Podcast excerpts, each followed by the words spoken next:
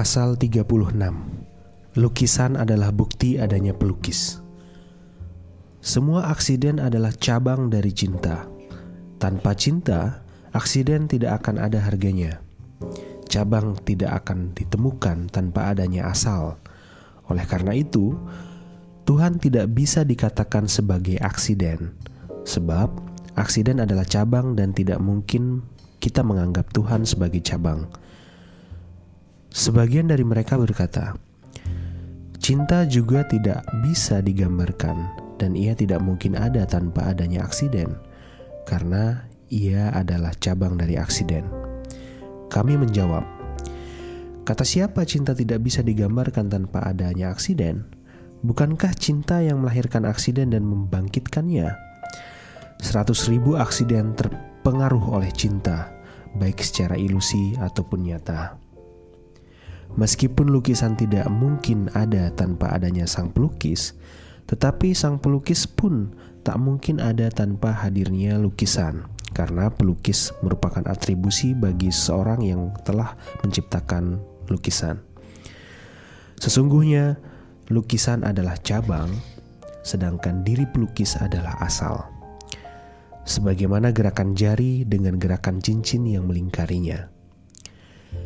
Jika tidak ada kecintaan di balik wujud sebuah rumah, maka tak seorang arsitek pun yang akan menggambar maket atau desain rumah.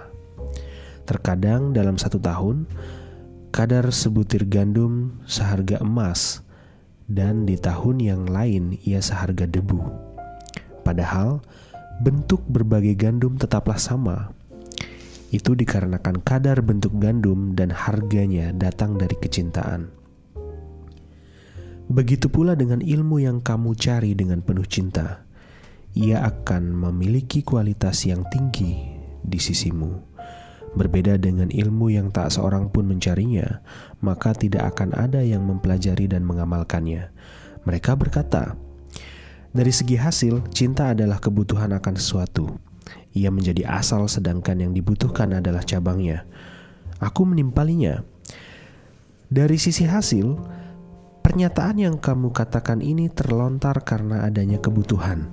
Ucapanmu datang ke alam nyata karena kebutuhanmu. Saat terdapat kecenderungan pada perkataanmu itu, maka lahirlah sebuah ucapan. Demikianlah kebutuhan selalu berada di garis depan sedangkan ucapan lahir darinya. Sehingga terkadang ditemukan pula kebutuhan tanpa adanya ucapan. Kesimpulannya, cinta dan kebutuhan bukanlah cabang dari ucapan. Seseorang bertanya, jika yang dimaksud dengan kebutuhan adalah ucapan itu sendiri, lantas bagaimana mungkin tujuan menjadi cabang? Aku menjawab, tujuan akan menjadi cabang selamanya karena tujuan dari batang pohon adalah tangkainya.